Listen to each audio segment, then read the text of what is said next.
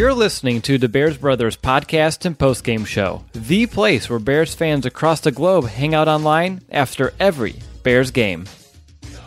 Now get ready because it's time to bear down. Bear down.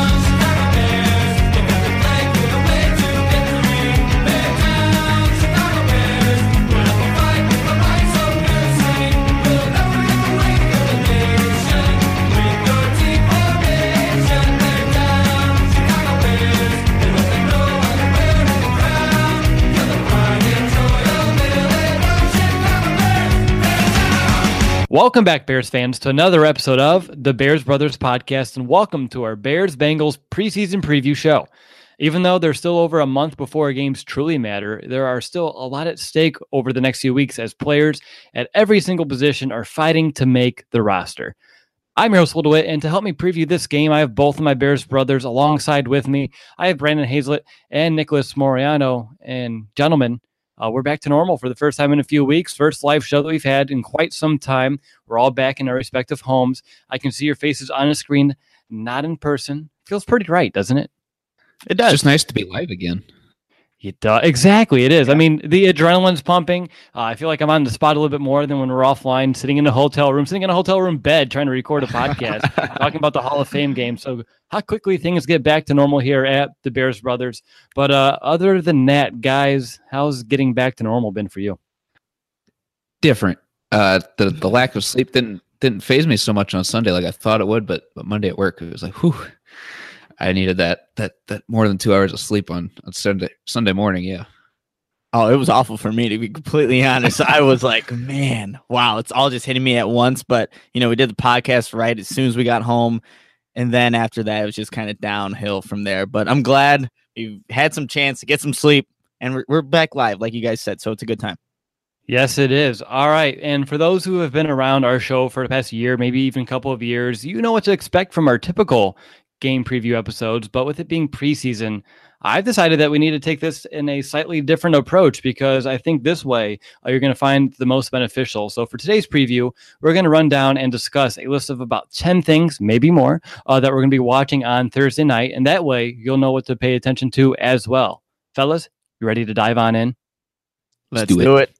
Awesome. So my first one on the list, wide receiver debuts. Anthony Miller, uh, even Kevin White this year, maybe Allen Robinson. Taylor Gabriel is making the trip, even though he is dampered with a uh, foot injury. So we'll see. But out of all of these players, personally, and I believe everyone's going to be in agreement here that I'm most excited to see what Anthony Miller can do with his first game in, as a Bear. Also wondering things like, you know, how long will he play? Will they even put him on display or kind of want to keep him under wraps? But Ideally, out of Miller, I want to see the same things that we've all saw at camp: route running, separation, making those wild catches. Uh, obviously, throughout this game's time situation, um, and if I think if he can go out there, prove to be effective, even if he doesn't play a ton of snaps, it's going to do a lot for some confidence, but not his confidence. Anthony Miller is already ultra, you know, ultra confident. We know that, but I think it's going to do a lot for maybe Trubisky's confidence in him, uh, kind of establishing that game connection, that game chemistry. Uh, that way, come to regular season, uh, when Trubisky has to chuck it 17's way, uh, he knows that, uh, of course, Miller is going to make that play. Nick, I'm going to go over to you. What are you watching for in terms of, of course, these wide receiver debuts? If you want to talk more Anthony Miller, I don't think anybody is going to complain. Yeah, no, I mean Anthony Miller has been so exciting in training camp that you just want to see it translate against a different team now. He doesn't have to do what he's been doing to his own teammates. He can now do it to the Cincinnati Bengals cornerbacks. But yeah, I just want to see him make more of those big plays that he did in camp. Uh, I want to see him run. I want to see him run with the ones, honestly. I obviously if he plays with the twos, that's great for him, still getting that NFL experience. But I really want to see what he does with the first team unit with Trubisky, how that chemistry goes from you know training camp now to to the actual game.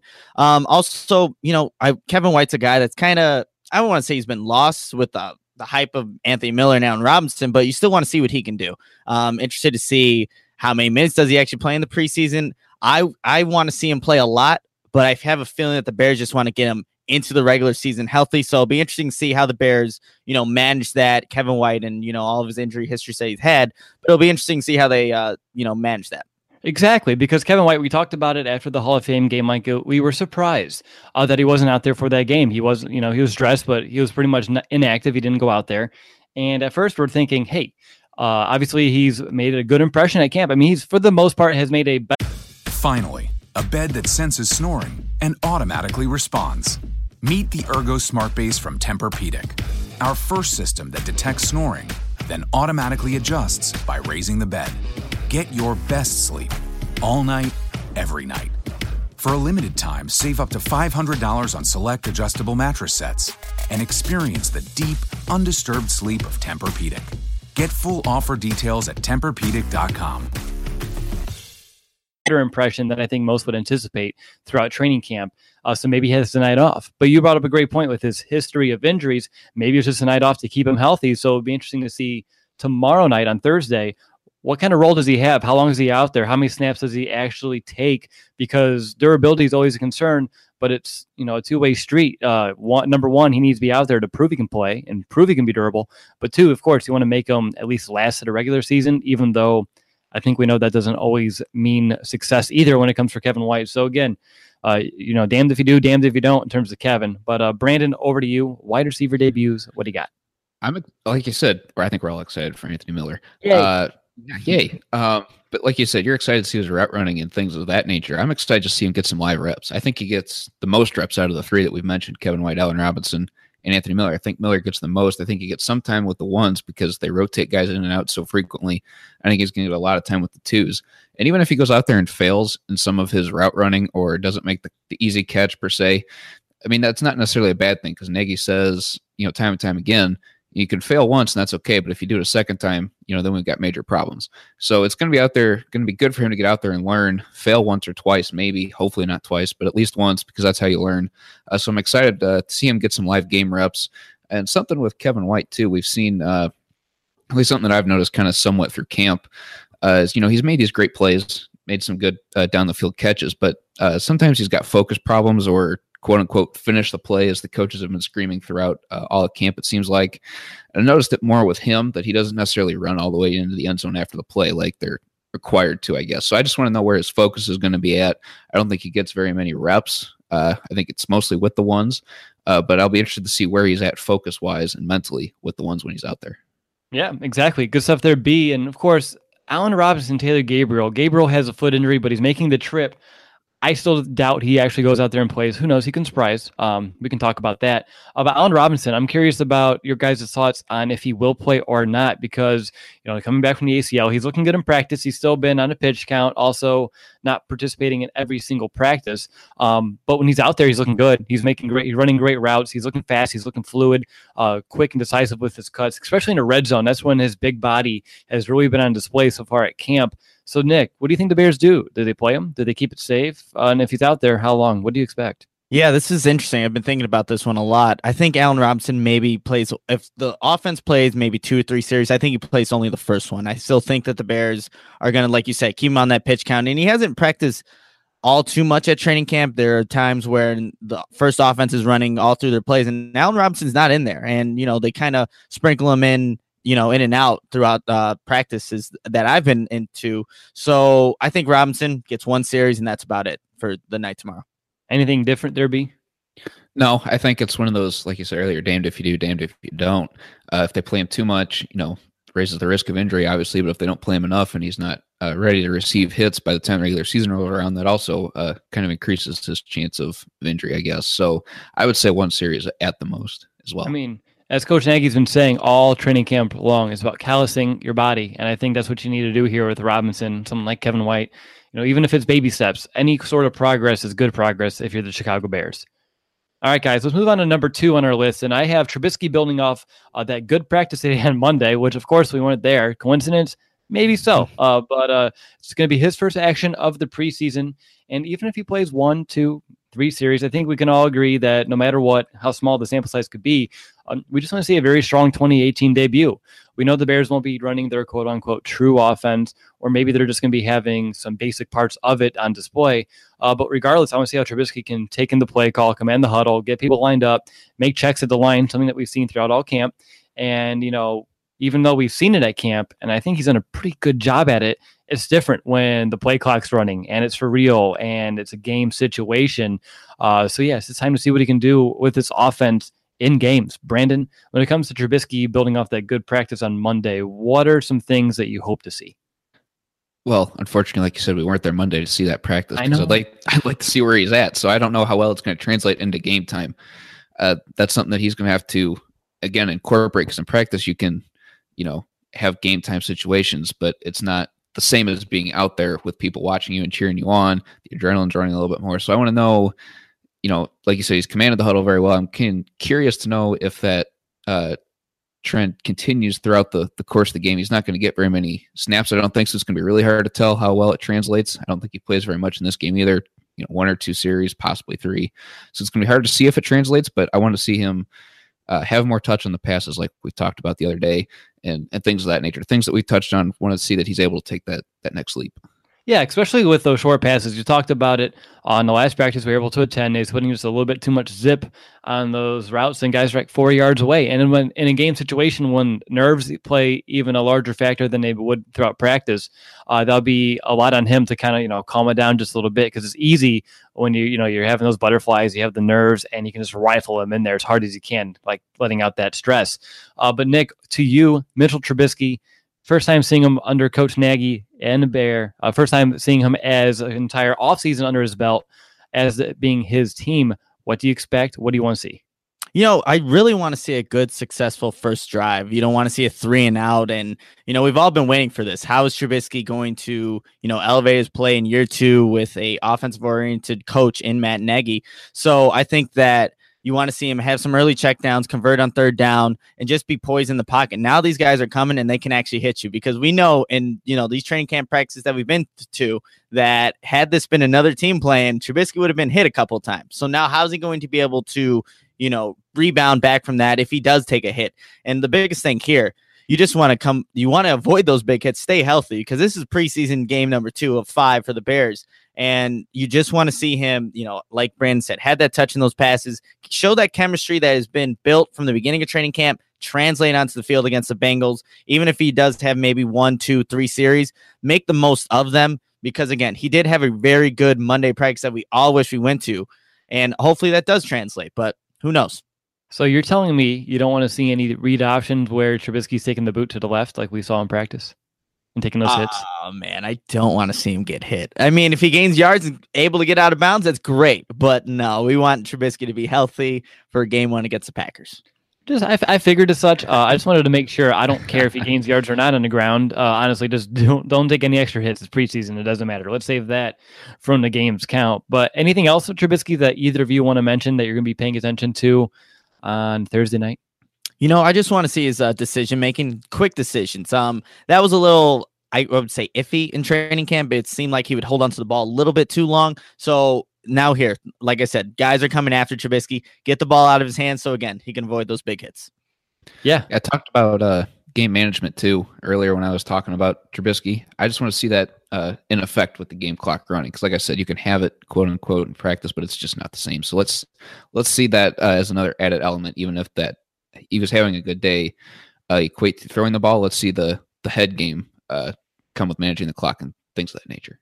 Absolutely. Yeah, Nick, you mentioned the holding onto the ball too long because in practice there are times when he'd have it for six, seven seconds because they're not doing live live reps. So he'd hold it waiting for something to happen. That's not gonna happen. now. It's not gonna happen on Thursday night. So that's something he needs, you know, get back there within a few seconds, make a throw, make a decision. And yeah, it's going to be his first time doing it in 2018. And hopefully he does a good job at it. And if he doesn't, the good news is we still have a couple more preseason games to kind of work out the kinks. Moving on to number three, guys, we're going to look at something we've talked about in length all camp, all offseason, uh, after the Hall of Fame game as well. So we don't need to take up too much time on it, but it's still on the radar, still on everyone's radar. And that's going to be the defensive end battle between Roy Robertson Harris and John Bullard.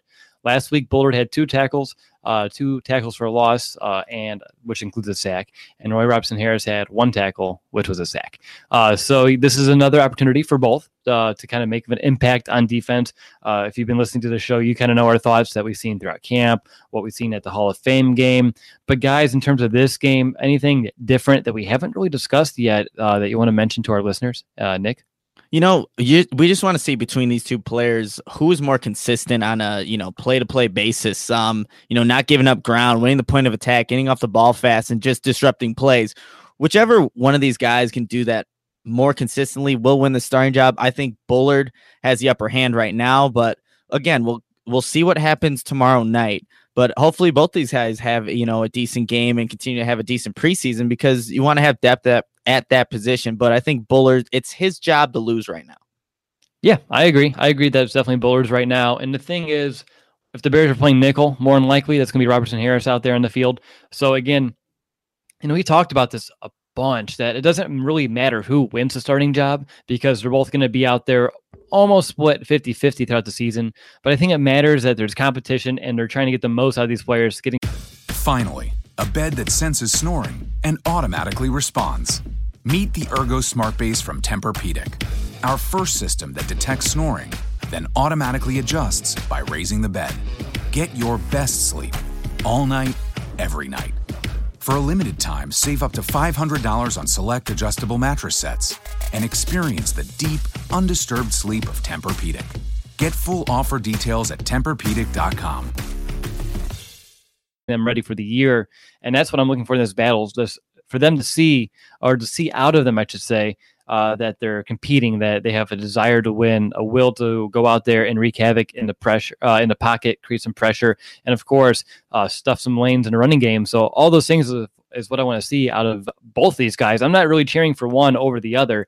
I want to see both of them come out of this competition better players because our defensive line rotation is going to be better for it. But what about you, B? Uh, defensive end, what do you got? I agree. Thirdly, uh, that it's John Bullard's job to lose right now because when his motor's on, I mean, he seeks to make the play. It seems like when Ray Robertson Harris is out there, he just kind of lets the game come to him, and that's when he's able to make the most of his opportunities. And there's nothing wrong with that, just as long as he's reliable. So I think as long as John Bullard's got his motor up high, the RPMs are really up there revving. I think that it's really just uh, his to lose if he can't get to that point. And I want to mention while we're talking about defensive ends, I want to bring up Bilal Nichols here because he's someone who throughout the most training camp was with the third strings. He got bumped up to the second string. We saw him in practice making some good plays, making some good decisions, being fired up. And in the preseason game prior, to the Hall of Fame game, he was also in there making some headway as well. So I want to see his progression uh, from one week to the next. I want to see what kind of steps he can take. Can he play with the twos now? Because last uh, the week prior, he was primarily with the three. So can he handle this higher competition? Because of course, going from Delaware to the pros it's a jump. And I think you're kind of, you know, working him up the ladder. Can he beat the threes? Yes. Now, can he do it to twos? Hopefully so. And then if so, uh, we'll see what exactly how the Bears want to use him in terms of maybe uh, rotating him in with the starters maybe in the third preseason game just to see how he looks out there. Uh, anything else on defensive ends that you guys like to mention? I know we're all paying attention to it.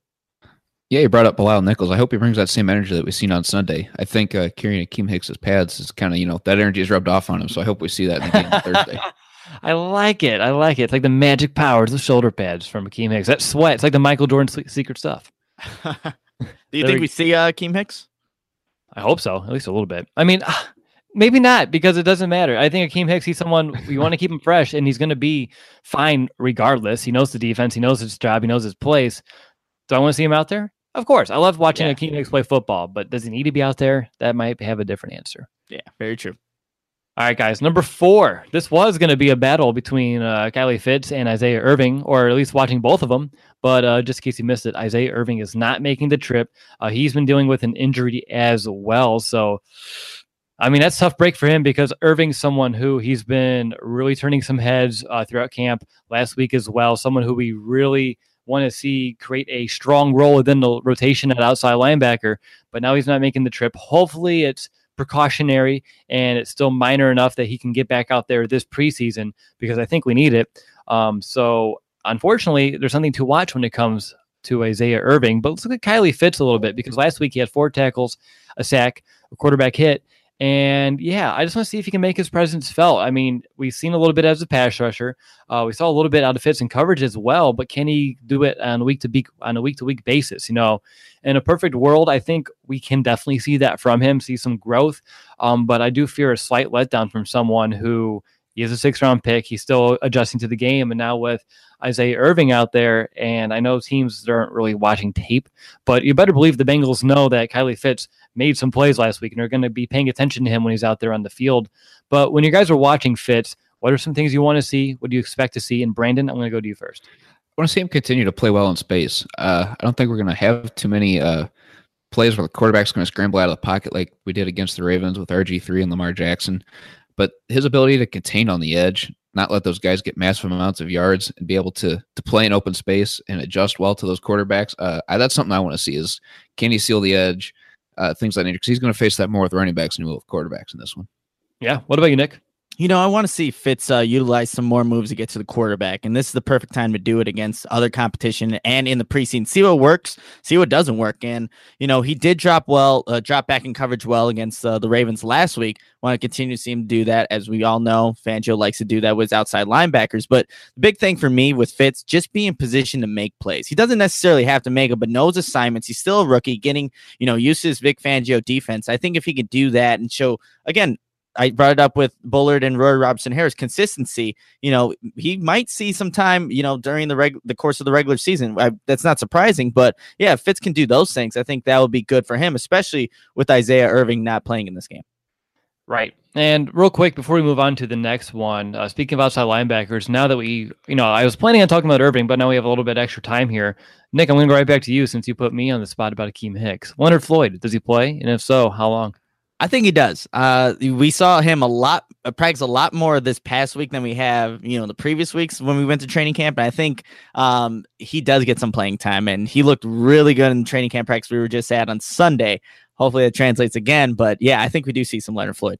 Okay, so when he's out there, wh- what would you watch? Even if say he doesn't make a sack or anything, but what are some things that you would see? Because this is a big year for him. Year three is a huge year for any player, and this is when we really want to see some steps, some progress from Leonard Floyd. Obviously, we want to see him put together a full 16 game season, but let's take it uh, one step at a time. And our next step is, of course, tomorrow night, preseason game one for the starters.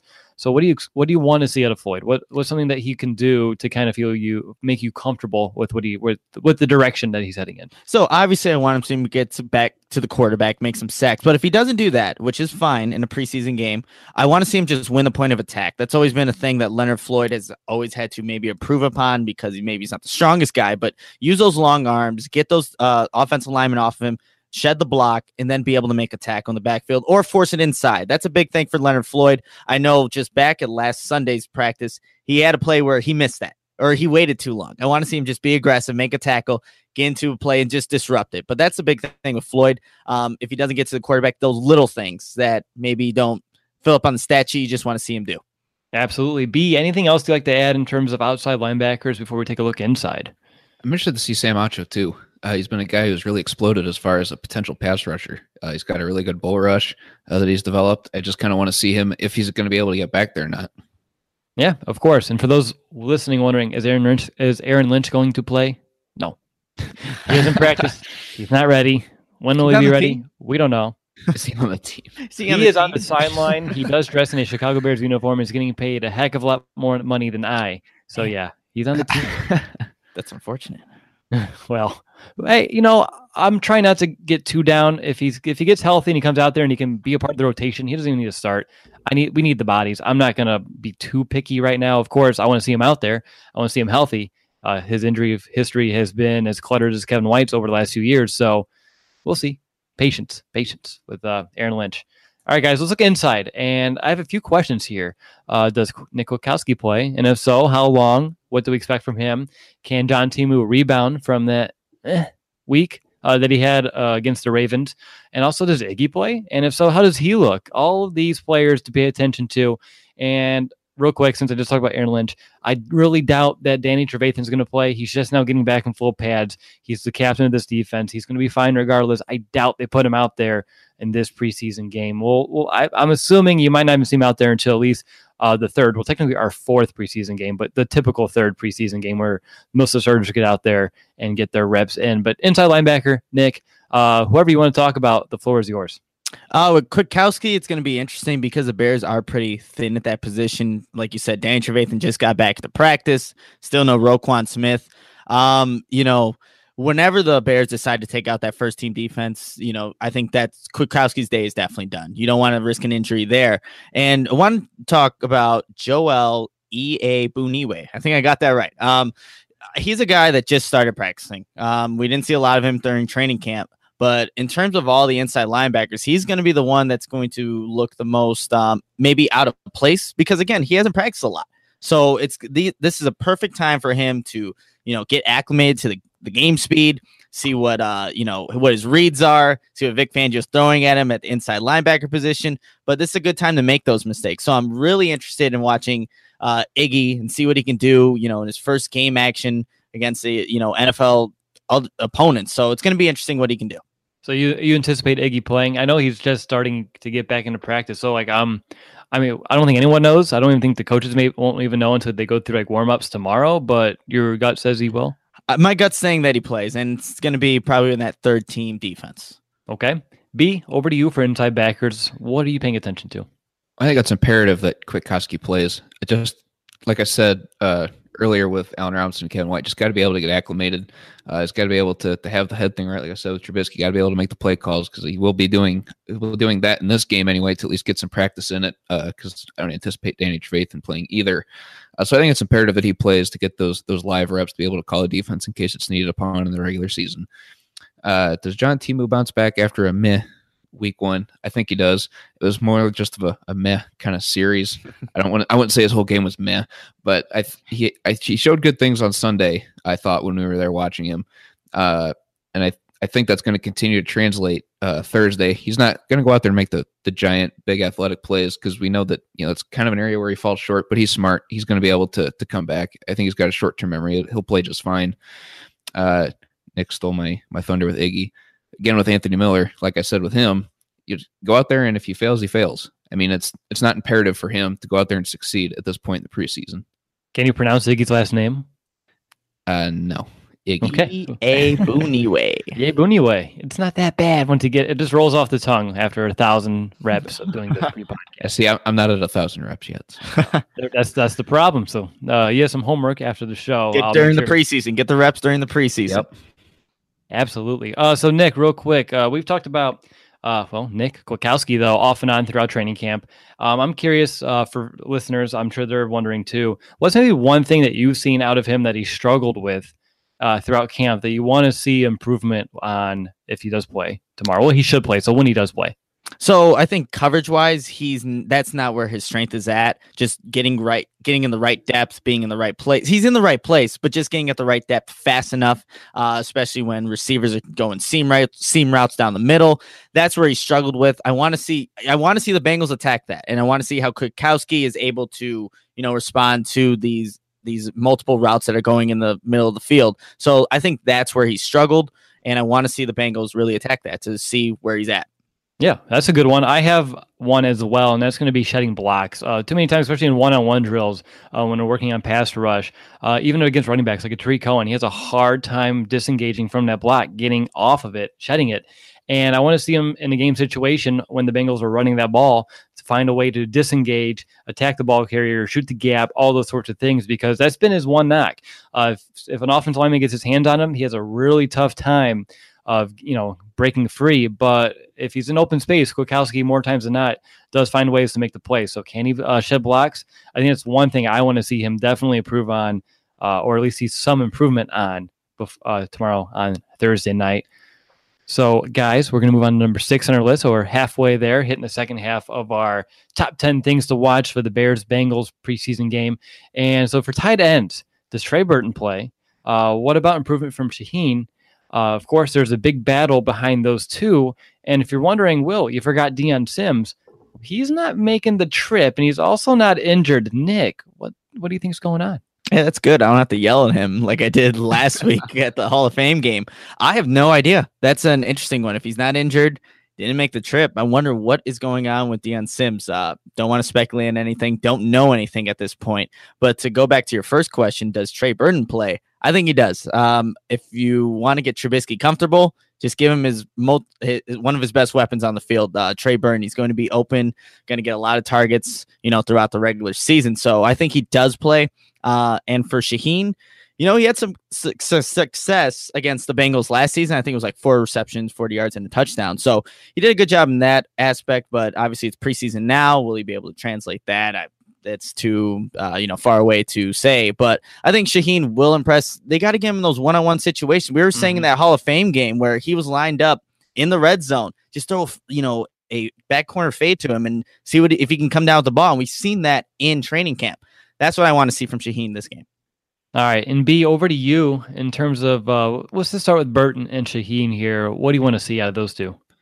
Uh, both of them, I want to see some improved run blocking because uh, as we've seen in the the one on one blocking drills uh, with tight ends and running backs going up against the pass rushers, defense was consistently winning. Uh, and Adam Shaheen wasn't necessarily regarded as the best run blocker coming in. He was kind of average, mediocre, I guess. And then Trey Burton, I don't know if he just doesn't possess that that skill, uh, but I he doesn't really line up in that position in the offense anyway. But that's still something that uh, both these guys need to improve on because the running game throughout all training camp and even against the Ravens game was just kind of very disappointing. So I want to be able to see these these tight ends be able to run block run block for the tight end out of B. Uh, for me, in terms of Trey Burton, I don't think he needs to make like any like big time catches to go out there and prove his worth, especially right now on Thursday night against the Bengals. For me, if he just gets a catch or two, maybe underneath an open space, finds a way to establish a rhythm with Trubisky, uh, just get a few catches under his belt as a Bear, as the number one tight end on this Bears offense. I think that's plenty of progress. Good momentum moving forward for Trey Burton. And of course, with Shaheen, uh, I just want to see. Uh... Finally, a bed that senses snoring and automatically responds. Meet the Ergo Smart Base from Tempur-Pedic, our first system that detects snoring, then automatically adjusts by raising the bed. Get your best sleep all night, every night. For a limited time, save up to $500 on select adjustable mattress sets and experience the deep, undisturbed sleep of Tempur-Pedic. Get full offer details at TempurPedic.com uh, if he can be fluid in route running, something that I know we've seen improvement on, no doubt about it. Um, but I want to see how he's looking. I think he's going to be out there at the ones now if Dion Sims isn't going to be out there. So I'm going to see mm-hmm. more Shaheen early on going up against the Bengals' number one defense. And if that's the case, how does he look against the ones? Because come to regular season, it's not like when he goes out there, they're going to swap the whole sub defense and put out the twos. He needs to go out there and be able to compete with starting linebacker, starting safeties, even a nickel corner if they want to decide to go that route, which if they do, good luck. But uh, unless he's a tall nickel corner, that's a discussion for a different day. But no, with Shaheen, those are kind of some things I want to see. Uh, but real quickly, guys, Colin Thompson, uh, Daniel Brown, and Ben Braunecker should be making his debut. He's been practicing in full lately. Um, out of Colin Thompson, last week he had those five targets. We talked about his drop issues. Uh, Daniel Brown was not targeted a week ago, but he's someone who has been consistently involved in practice when he's out there on the field. So, out of this trio, what are you watching, and how do you maybe anticipating things faring for this unit uh, just tomorrow night on Thursday? And B, I'm going to kick it over to you first. Uh, I want to see is Colin Thompson still in the decline? I I had him getting cut anyway, but it's just interesting that first well up to the Ravens game, he was making all these really good catches throughout training camp and then really kind of struggles come game time. Can he capitalize when the lights are on? That's something I'm going to watch for because if he can't, then he doesn't have any business being on this team. Uh, I want to see Daniel Brown get some get some more receptions, get more involved in the offense come game time. Whether that be, like I said, with Adam Shaheen and Trey Burton, this may be a chance for him to show off that he can make the team by being a very good run blocker. That's something that I think is going to have to be put in consideration if the, the running game uh, struggles still. So I guess as much as I hate to say run blocking for all three of those tight ends, someone's going to have to step up and in general just get more targets on the offense and the receiving end as well. And I'm not sure how much we see uh, Ben Braunecker out there. I think he'll get time with the the twos and the threes, potentially twos, I guess. Uh, but if he can if he can make an impact, he's definitely going to overtake Colin Thompson as far as game time goes, if that's in consideration somewhere. Yeah, I expect a lot of playing time for guys like Brown, like Braunecker tomorrow night. Uh, really, as soon as the starting offense goes out, I mean, they should be in that game primarily. All, I mean, for the rest of the game, there's no one else besides Thompson. They should just have those three on rotation, put them out there, and just get them those reps, see what they can do. But uh, what about you, Nick? Anything about this trio that you would like to add?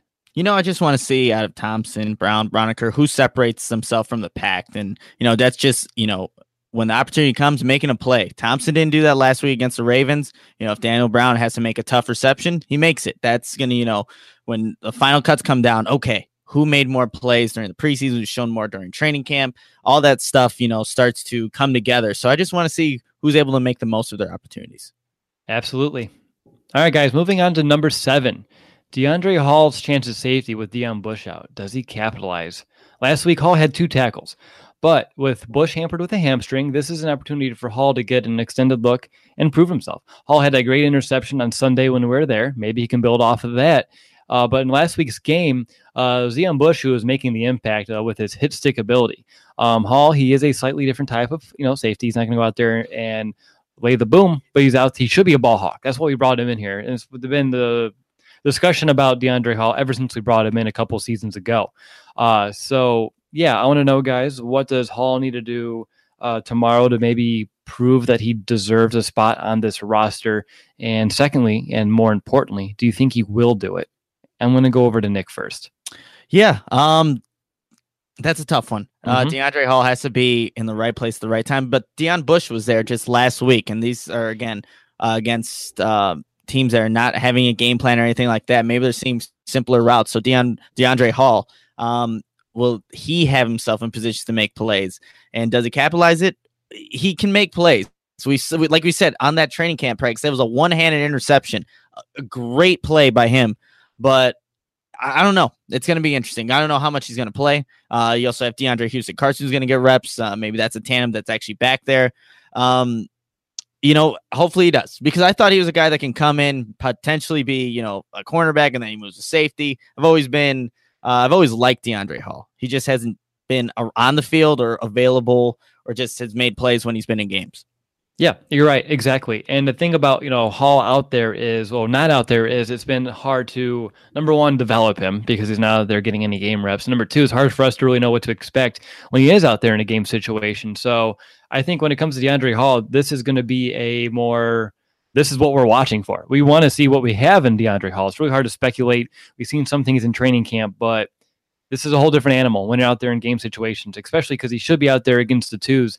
It should be him and DHC uh, being that secondary tandem without Deon Bush uh, out there with the two. So yeah, that's exactly where I'm sitting. And of course, DHC interception a week ago. Can he build off of that? That's something else I'm going to be looking forward to as well because uh, neither of these guys are locks to make the roster. Both need to be, go out there, make an impact, uh, show an ability to make plays on the back end of this Bears defense. What about you, B? Anything further that you would like to add? I think the DeAndre squared uh, would be an interesting nickname for that safety duo. Just throwing that one out there. Uh, but for DeAndre Hill, like you said, we brought him in uh, as a ball hawk. He made that great one-handed interception practice, like you said. So can he be aggressive in that way rather than being aggressive with the hit stick like Deon Bush typically is? That's something that I'm going to be watching for. Another thing is going to be does he allow many yards after the catch? Because that's something Deon Bush was was more aggressive at with the hit stick, not allowing guys to get uh, many yards after the catch can DeAndre Hall stay disciplined enough to break down and tackle the guy in the open field because we know that he's not going to lay a big hit as soon as the receiver makes the makes the catch. So those are things that I'm going to be looking for. Uh, hopefully DHC can continue to build off the successful game that he had against the Ravens. I still like DeAndre Squared. Really just came off of that off the cuff, so I'm kind of proud of that one. Brandon's proud. And okay, we're allowing your pride to take effect right now. Moving on to number eight, guys. Uh, Rashad Coward and James Daniels, two young offensive linemen. Uh, Daniels, of course, is making his debut, uh, which is very intriguing because he's been practicing at guard all throughout camp. But this past week, they moved him over to center with the second string, which it's interesting because it makes for an intriguing situation where maybe they're trying to gear him up to maybe put him in the starting unit as center and move over Cody Whitehair. And again, this is all just what it kind of feels like on the outside of the organization. Um, and obviously, Daniel still needs to go out there and prove it. Um, but Nick, I'm going to go to you because this is in Iowa. This is a Hawkeye guy, and of course, that's where you went to school. So I think it's appropriate hear um, when he's out there at center. What do you expect? And I want to know what you make about this whole moving him to center thing. Uh, do you think it's to perhaps get him ready to make that leap? Um, do they see him better suited as center and kind of ditching this idea at guard? Or, and this is another thought that's been going through my head here. Uh, we talked about it on Sunday, how they can't find good backup centers right now, especially with Hroniss Grasu out. Uh, Are they just having him at center so they can actually have the twos go out there and play proficient football? So what do I expect from James Daniels? Uh, I th- I think he's just a plug and play guy. So regardless if he's playing guard, playing center, he's going to be able to do his job, know his assignments, be able to make the block to spring a running back forward to for a big gain or even a small gain if they need it. But James Daniels, he, he's a smart guy. I know he had that shoulder injury. Uh, what was it? Maybe a week and a half now in Mhm. camp. But in terms of this whole maybe is he moving possibly center? Are they going to move Cody Whitehair? I just don't think that right now it makes sense because Cody Whitehair's been getting all the reps at center. Trubisky's used to him. This is another season coming off another season where he's already gotten used to him. I know we all know that James Daniels played center at Iowa for you know the past two seasons, and you know tr- transition from guard in 2015, but he hasn't been practicing that, and Trubisky's been getting that chemistry with Cody Whitehair. So I think for now they're just gonna they're giving them giving them the reps just in case anything were to happen. But I think he's gonna play get, play at left guard. That's where um you know the coaching staff wanted him to play since the beginning. Cody Whitehair's gotten all the practice reps at center. Just keep it consistent. Don't want to mix that up. But it, it, it could be interesting because again, Daniels did play that at Iowa. That's what he you know originally was a center. But I think it's still going to be Cody Whitehair in the middle, uh, James Daniel left guard when you know whenever he takes over for the you know in the starting role. Okay, yeah, I was just curious with your thoughts here because that seems to be the big buzz right now. Like, oh, the Bears must be doing this. I'm like, maybe, but we don't know that. And I think there's, of course, other reasons why they would perhaps give him a look at center right now, especially if he's so plug and play, like you mentioned, where he can slide to guard rather seamlessly. And on top of that, if he's going to be like your interior reserve guy, if he can play both guard and center, that makes him even more valuable to start this season uh, as he can get thrust into a, multiple roles early on uh, if something would happen and then he would have to step up. Uh, but what about you, B? Anything about Daniels you like to add, or do you want to move on to Rashad Coward? Uh, I just want to add uh, with Daniels, I think they're really just exercising their options. I'm not worried about Whitehair losing his job. Uh, but whether it's James Daniels or Eric Kush being a, a backup, they got to find someone that's reliable, and this may just be a, an opportunity for them to exercise their options uh, when the lights when the lights are on and it's game time. Uh, but with with Shad Coward, he had 100 percent of the snaps last week. He played every single snap. That's not going to happen this week. Uh, but here here's an opportunity for him to to show, uh, you know, over a week he was able to learn to move his feet a little bit more, keep in front of guys, be able to absorb a bull rush a little bit better, uh, things of that nature. I, I think I'm I don't want to have high expectations for him, but I'm really, really excited to see what he can do. Yeah, because he's you know we talked about it at camp when you know he's coming from a nose tackle to offensive tackle, and he's embraced this with you know tremendous attitude and someone who he's going out there and he's looking like he fits the you know fits the bill pretty well, um, playing that right tackle position. And even though we saw it at camp, I was kind of hesitant to get fully on board with this, you know, Rashad Coward like hype train at the position because he didn't see any game reps. He didn't see any live reps yet. And then last week, for the majority of the game, and again, he played 100 snaps, so there are going to be some, you know, down moments he played admirably well for the majority of that game. Uh, very well. Like there's times like you don't even notice he's out there, but when you're watching his footwork, his you know how he's using his hands, his arms, he's creating that leverage. It's it's like he's naturally fitting in the position, and it's one that he's still learning on the fly, which it's really enticing to see what kind of potential might still be brewing underneath the surface in terms of Coward. So Obviously, this is a game where on Thursday night you want to see him take improvement. He has the game tape now to kind of watch himself and learn from, and I'm hoping to see some steps in the right direction out of him in week two for him. Uh, Nick, add, go ahead, go ahead, B. I want to add to Coward real fast. Playing on the other side of the line, uh, knowing what you're facing against an offensive guy, now that you're there, you know what irritates that defensive lineman and how to win that battle. So I think that's something else that helps him uh, learn this a lot quicker too. Yeah, very very keen insight there, B. How about you, Nick? Anything you want to add about Coward? No, I think you guys hit on it. It's just interesting in general that he's going from the defense to the offense and is having some success early on. So let's see if he builds off that success in, you know, the second game of the preseason. I think what would be another way to like frame this: watch him versus like a Bradley Sowell. See who struggles, see who doesn't. Mm-hmm. Uh, because even though I think Sowell's more still in contention to being the swing tackle this year, if Coward looks to be on par with him, the Bears may vie to go with the younger option to make sure they keep him uh, without putting him up on a practice squad. So maybe that's something you need to watch. Watch these backup tackles, see who's looking like uh, the best candidate to be the swing tackle come the regular season. Uh, so number nine is actually going to stick with the Bears' offensive line, and it's going to be more specifically about its run blocking effectiveness because can it improve? And honestly, I don't think it can get any worse than we saw a week ago. So in short, yes, I think they do improve, especially when the starters are out there. Uh, but last week, again, really struggled. Struggled to make any running lanes besides even Be- Benny Cunningham's big run early, which is, you know, was an outside run. He got into open space, made a play. Uh, but in terms of like inside running, there wasn't a lot of lanes for any of these running backs to go. Uh, so I want to know your guys' thoughts about how it's going to fare. Um, and then I have one more question about this, and then we'll move on. Uh, B, you're Mr. Trenches, so you get this one first. It's very, very imperative. And I don't even know if Kyle Long's going to play, but if he does, that's the difference maker as far as the run game goes because he brings such an energy, such a, a fight and a fire to him and to the rest of the offensive line that that's when the running game seems to be better.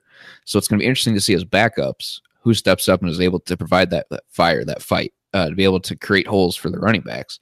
Uh, so I, I think last year we called called it the Kyle Long effect, and I think that's definitely a play here as we try and figure out uh, who's going to be more reliable at what position as far as run blocking goes. All right, Nick, how about you? Oh, I think, like you said, Will, the the Bears' offensive line couldn't do worse than what they did against the Ravens. So I think they do definitely improve in this game. Uh, like you said, Brandon, I don't know if Kyle Long does play, but if he does, I think that offensive line definitely has a better chance of improving on their play from last week. And again, we're going to see this first team unit, the second team, third team. It's kind of hard for an offensive line to, you know, get that chemistry, get established when you're constantly swipe, swapping guys in and out but you do want to see some success against the Bengals. The Bears did a f- fantastic job against the Bengals in the regular season last year. Again, that's almost like a year, not a year difference, but it's been a while. So you want to see them have success. They All also right. did a good job against the Ravens in the regular season. Just want to point that out. They had like 40 rushing yards last week. So that's the backups. Very yep. true. All right, so I'm going to throw a few questions your way and just a few things, um, some observ- observations, and I just want, I'm just curious about your thoughts here. Just some thoughts I had before we went live. Uh, so, how vital is it that the Bears actually find some success on the ground? Is it really vital at all this early in the preseason, um, or does it not really matter until like that official, you know, what do you want to call it, dress rehearsal game? Uh, last week they only ran the ball 19 times compared to 50 passes. What do you guys take from that? Uh, I can see how fans can maybe worry about balance. But personally, when I'm looking at it, I think they really wanted to get a look at the bottom of the depth in terms of wide receivers. Your heart health is the foundation of your body's performance. So if you want to stay at your peak, your heart has to do the same. CocoaVia delivers the level of cocoa flavanols clinically proven to increase circulation, promoting healthy blood pressure and a strong heart. Boost your cardiovascular health and stay peak with CocoaVia at cocoavia.com. That's C O C O A V I A.com. And now during Heart Health Month, save 20% with coupon code CVHEART20. These statements have not been evaluated by the Food and Drug Administration. This product is not intended to diagnose, treat, cure, or prevent disease. Give them strong looks to see uh, what they have there. But on top of that, we still need to know what we have behind a Jordan Howard and Tarik Cohen as well. Unless they're sold on Benny Cunningham, he was the captain last week. So maybe they already kind of know how this running back battle is going to kind of shape out. But in terms of all that, just one big scope. Uh, what's your take on the lack of runs? Do you anticipate that coming up forward again? Uh, are you worried about it, or is it so early into preseason you're just kind of letting things kind of unfold as it will? And I'm going to go to Nick first. That was a lot to throw at you. Yeah. So I don't think it's vital for the Bears to have a successful day on the ground. Again, there's not a lot of game planning going on into the games. Uh, they're, they're not showing their, you know, their full cards with what they're going to throw at opposing defenses. Um, but you do want to see it because they're having success on the ground. Hopefully, that means that Trubisky and that first team offense get to stay more out there on the field, get more of those reps, see that success um, just going down the field, maybe scoring. Because if you're not running the ball effectively, you're going in obvious passing down situations, and it that's not what you want if it's third and long or anything like that. So I want to see success, but it's not vital for the Bears to have it in a you know second preseason game of the year because they may not have a Kyle Long playing. They may not have all their wide receivers out there. There's a lot of factors that play into it, but there's no need to have success in this game. But you do want to see it for the overall, I guess, play of the offense. Absolutely. And over to B, your thoughts on this entire situation I just threw at you. Yeah, I agree. At this point in the preseason, it's not vital, but I would like to see a, a glimmer of hope because with the running game being such a staple in the Bears offense the last three, four years, uh, I would think I'd continue to see how good it is, especially at this point. So it has me a little worried, but it's not vital that we see that success right now because we're not going to see uh, the first stringers out there for more than three or four series in the game. So it's not like it's all that imperative, just a little worrisome at the moment. I need to see a glimmer of hope. Glimmer of hope from B. All right, guys, moving on to number 10 before we talk about some fan things that kind of came up through Twitter. Uh, number 10, Kevin Toliver's debut. Uh, can he work his way back up the ladder? Remember, he was playing at the twos. He was playing very strong the very first week in the camp before he was uh, sidelined with an injury. Uh, since then, he's been bumped back down into the threes. Can he uh, find a way to work his way back into the competition for, of course, uh, the backup positions at corner? Um, and also, don't forget the other young cornerbacks like Doran Grant, Michael Joseph, Uh, so honestly, lots to pay attention to in the secondary. Multiple spots wide open for the taking here after the starters. We already talked about the safeties. Uh, so talk about these corners. I'm curious, uh, what are some things you guys are watching, and what does your gut say? Who makes their mark on Thursday night? And let's go back to B.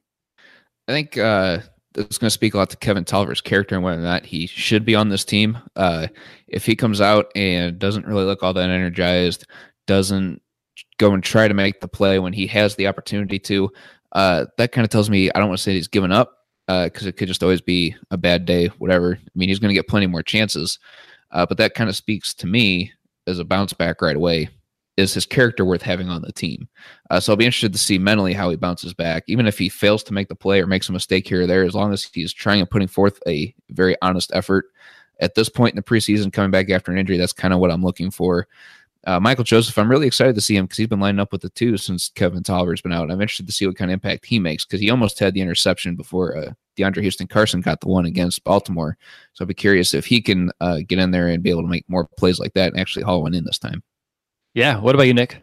You know, I'm really excited to watch Doran Grant actually play. Uh, he left a good impression on me on that last day at camp that we were all at. He was lining up one on one with Adam Shaheen and winning that battle uh, more times than not. So, and he also had that interception on Lamar Jackson against the Ravens last week. So, he's a guy that's going to be uh, this preseason. It's vital for him if he's going to be on this team. Um, if he, you know, shows any glimmer of hope, like we were just talking about, it's going to be now. So I'm really excited to watch him play. And Kevin Toliver, he has made plays throughout training camp when he's been available and obviously his injuries sidelined him and he hasn't been able to do that. But I do want to see how he plays as well. But I'm seeing how these two backups, who's going to win, and again separate themselves to see who's going to make this last uh, spot in the roster. Yeah, it's it's a it's a fun battle to watch. It's one when we were doing countdown at camp. I don't think we actually knew how wide open it was going to be or how close this battle was going to become between all these young defensive backs. And the good news is, if say it's hard to tell. You can always keep one and put one in the practice squad, and who knows how things will change in a year or so. But the good news is we have a lot of good young talent at cornerback, which it's great because I think I feel highly confident in our starting group. So to have young depth behind it that I'm excited for, it's just reassuring that the Bears are in a good spot defensively for its future. So for me, any of these corners make an impact play, go out there and get it. But I think Michael Joseph, just a shout out for him going all the way from Dubuque to playing with the Bears. You know, I think – the first week when we were there, he looked a little lost, a little rusty, but he's really gained some footing, gained some confidence, and I think it showed last week. Uh, B, you mentioned the almost interception, but even then, he wasn't uh, he wasn't a liability in coverage in any means as well, and he hasn't really been, so it can't be either. So for me, I mean, he has in terms when he's going up against like an Allen Robinson, but like if he's not struggling against Allen Robinson, I would be more concerned about where Allen Robinson is at than where Michael Joseph is at. So for me, Michael Joseph, uh, I might be paying attention to him uh, a little bit more uh, now that I'm going to be watching on TV and not really in person. But of course, uh, Kevin Toliver making his debut is one. Uh, don't sleep on Kevin Toliver either. That's what I'm trying to say. All right, guys. Moving on to the final few here. These came from fans, and a lot of these we already hit on, which uh, I was going to say kudos to us, but you know, I'm just going to toot our own horn, I guess. But no, for real though, uh, lots of people like Bobby, Jordan, uh, Bear Hucks on Twitter, Tony, etc. They're all paying, paying attention to the offensive chemistry, and of course, uh, Trubisky being a large part of it. I think we already talked about how it might not be, be much of the real offense on Thursday night. So keeping that in mind, uh, guys, can you explain to our listeners why maybe chemistry is still imperative to build and why we need to be paying attention to it? And Nick, I'll go to you. Oh, of course. I mean, chemistry, if you don't have that, regardless if it's with your second team, third string, your first string, it doesn't matter. That's what keeps, you know, teams on the field, sustaining drives, um, getting that even with it comes from the headset first, just being able to get that to Trubisky to relay it to, you know, the rest of the guys in the huddle. That chemistry that needs to be built with each practice rep, with each game rep is vital for a team success for any team success. So you want to see that definitely happen in preseason game number two. But yeah, it, like we said, it's not vital for the Bears to have a good running or the offensive line to have a good running game. It is vital for them to have good chemistry, and it starts, you know, right now. Anything else, B? Yeah, I mean, it all it all starts like Nick said with the headset. If the play comes in, quarterback's got to be able to command the huddle. If they don't listen, then the play's obviously not going to work very well. It's got to work from center to quarterback. If it's not a clean snap, it's a wasted rep. Something we've kind of heard here lately with some some poor center play. Unfortunately, sloppy center play, I guess, is a better word. Uh, then you know when the quarterback gets the ball at that point, he throws it to wide receiver where he likes it, throws him open. he's going to throw him right into a safety to get clobbered, that's going to be kind of a chemistry issue. And in the in the grand scheme of things, it's just going to come down to a, a game management thing. How well are these guys to be able to click to be able to to make the offense run in, in late game situations? So it's very imperative. Absolutely. All right. So Sean Peterson, eleven on Twitter. Uh, his tweet response was pretty simple. He's just watching Fitts, Wims, and White.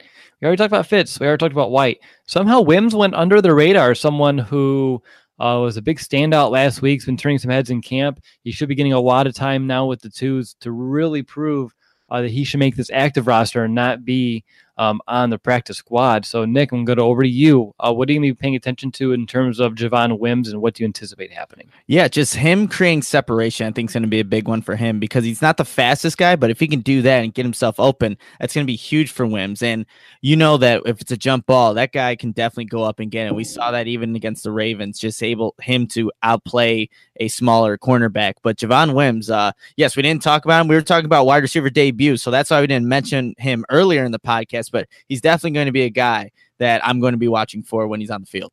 Mm-hmm. If he can uh, show up, especially on third down uh, in money situations like he did a week ago, and he does the same exact thing, man, that makes things really interesting for the Bears in terms of which wide receiver they want to keep on this roster because it's kind of hard to deny that kind of talent on your 53 man. Uh, B, I'm going to go over to you with another one here. A few other Bears fans responded. Uh, in particular, we have Brendan, Jason, and Wanda. They're paying attention to the pass rush as a whole. Last week, eight sacks, eight quarterback hits. Uh, do you anticipate those numbers being consistent? Because that's that's pretty lauding numbers. Number one.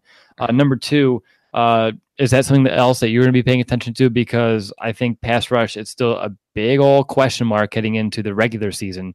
Uh, so is that still something you're going to be keeping an eye on on tomorrow night?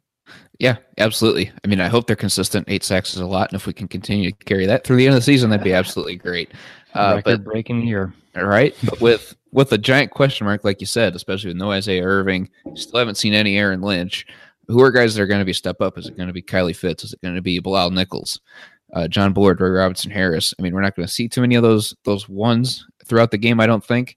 Uh, but who's going to be able to step up and create that depth? Because right now, like we said, it's just a giant question mark. So it's going to be something I'm going to be paying attention through throughout the entirety of the preseason. All right, good stuff there, guys. So to end the show, I just have two more things for you, real quick. Um, if you didn't prepare for them, I apologize, but you should know me by now, and you should know these are things that we're gonna do. Nick's shaking his head no, which prepare. totally Nick. That's such a Nick move right there. uh, so first things first, predict the MVP. Who's gonna be our MVP at the end of the game? Nick, you're on the spot. Gosh, of course you do this. Okay, MVP, seeing who's going to play the most. I think, you know what? Chase Daniel's going to have a bounce back game Dang this it. week. Ah, I beat you to it, Brett. Mine.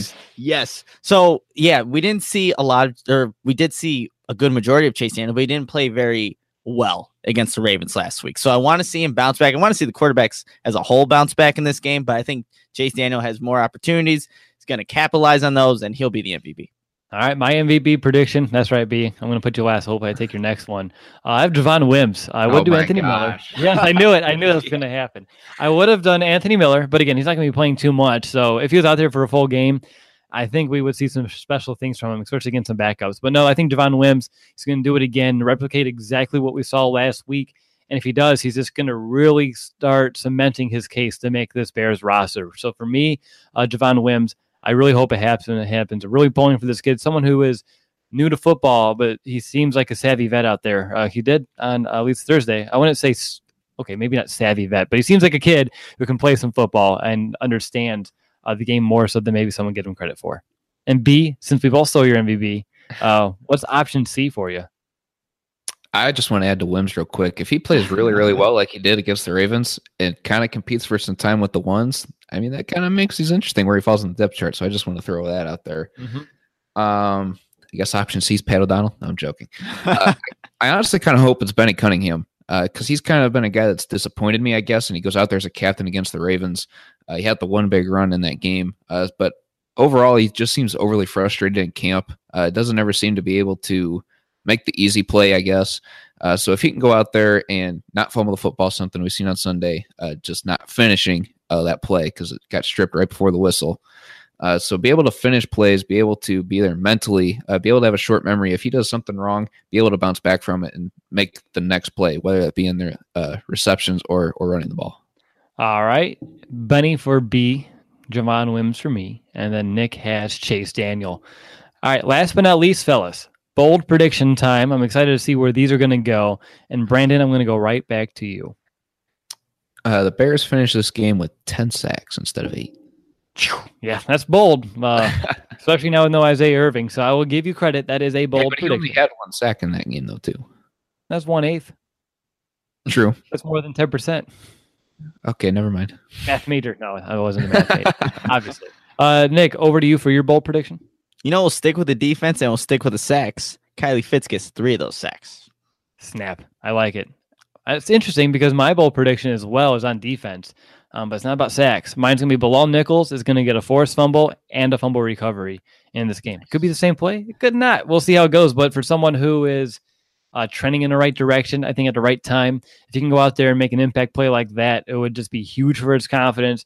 And I think it would give the Bears, uh, the coaching staff, some confidence in him going out there uh, in terms of going maybe in that rotation. Something I talked about earlier in the show. I would like to see Bilal Nichols take that next step before this preseason ends. I think if he can do it either in this game or the next, uh, he by the time we get to that dress rehearsal, he might find himself inching into that rotation. Which, of course, you can never have too many good defensive linemen, or actually any lineman. Doesn't matter what side of the ball you're on. But uh, guys, and I know Brandon, you would agree with me, Mister. Absolutely. Um, so, any final thoughts as we head into tomorrow night's game, Thursday night's game against the Cincinnati Bengals? Anything else on the table that you want to make sure that you mention, or if you want to wrap up your thoughts as a whole? And let's go to Brandon.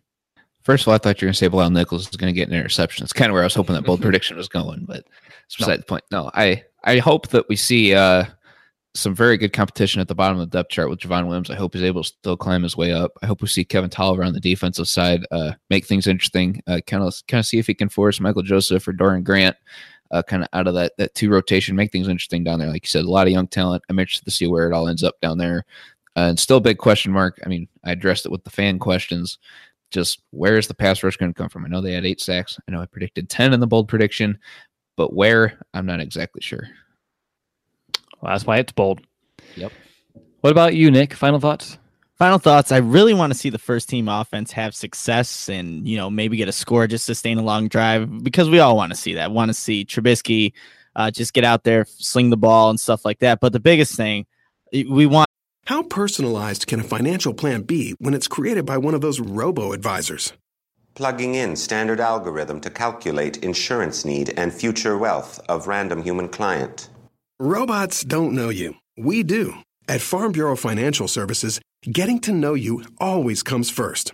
Together, we'll create a financial plan based on your specific goals. Find a local Farm Bureau advisor at fbfs.com/protect. It's your future. Let's protect it.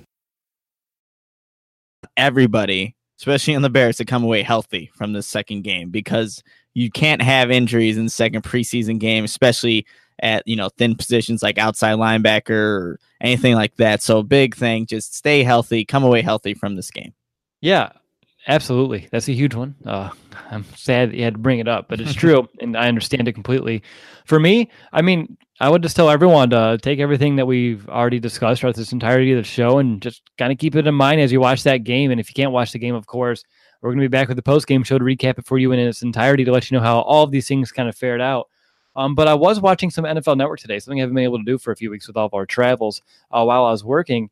And something I've noticed with other teams in their practices, they seem very lackadaisical, very kind of calm, and even teams practicing like with no helmets on, no pads on. And I'm like, I've never once seen that in Chicago under Matt Nagy. It's been full on 100%, no matter what, pads on, pads off, uh, high speed, high energy. And I never realized, like we talked about, oh, wow, this is drastically different from the Fox era. But when you're watching other teams uh, take that slower approach and you compare it to what we saw in Bourbonnais, it's exciting. It's exciting to see what kind of energy this team is building uh, at practice, and I can't wait to see it translate to games. But no, I think my big thing to pay attention to, uh, Nick, you kind of talked about it. Starting offense, what kind of chemistry do they have? What kind of command? It goes back to Trubisky. What kind of command does he have in huddle? Can he get the play call in and out? Uh, snap the ball with a reasonable, reasonable amount of time. And of course, when he's out there, can his new playmakers that we spend so much money in draft Drastic on, uh, can he go out there and make some plays or at least build some chemistry with them? Any steps forward? I think no matter what position you're looking at, steps forward tomorrow night is the only thing that matters. No regression.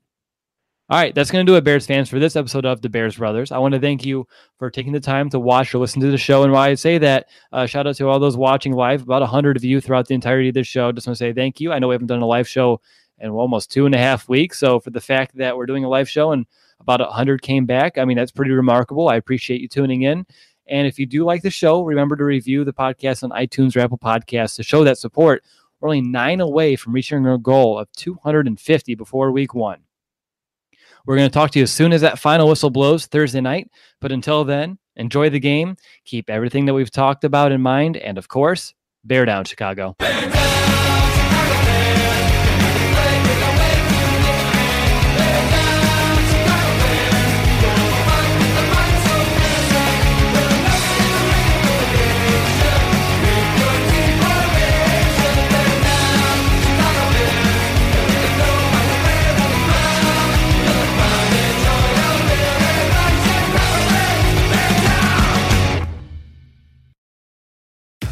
Finally, a bed that senses snoring and automatically responds.